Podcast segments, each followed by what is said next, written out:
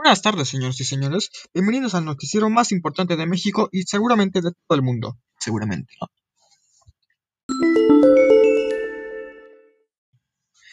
Hoy día les vamos a hablar una noticia muy impactante en el mundo, que no puede solo impactar un país, sino todo el mundo entero. Esta es una noticia no de última hora, pero más o menos reciente, digamos. Y es una noticia que te puede dejar cayendo en la cama muriendo. Y, ay no, ya.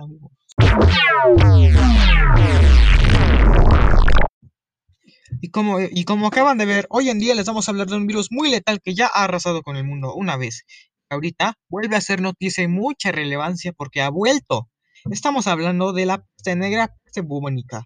La peste es una zoonosis bacteriana provocada por la bacteria Yersinia pestis, que normalmente se encuentra en animales pequeños y en las pulgas que las parasitan. Se transmite de animal al ser humano por la picadura de las pulgas infectadas, aunque también puede ser por contacto directo, por inhalación y más raramente por ingestión de materiales infecciosos, que casi nunca pasa seguramente. Y la peste, como muchos sabrán, que ha pasado en la historia, es una enfermedad muy grave para el ser humano, sobre todo en su forma septicémica, infección sistema causada por la presencia de bacterias en el torrente sanguíneo neumónica. En ausencia de tratamiento, la tasa de letalidad oscila entre el 30% y el 100%. La forma neumónica invariable mortal, si no se trata pronto, es, pues, es especialmente contagiosa y puede desencadenar epidemias graves, transmisión de persona a persona a través de gotículas respiratorias suspendidas en el aire.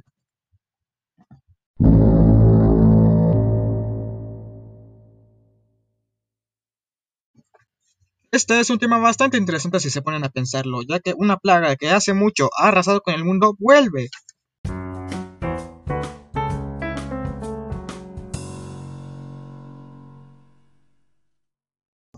Bueno, nos volvemos a ver en otras noticias, ya que este tiempo noticiero se ha acabado. Gracias y adiós.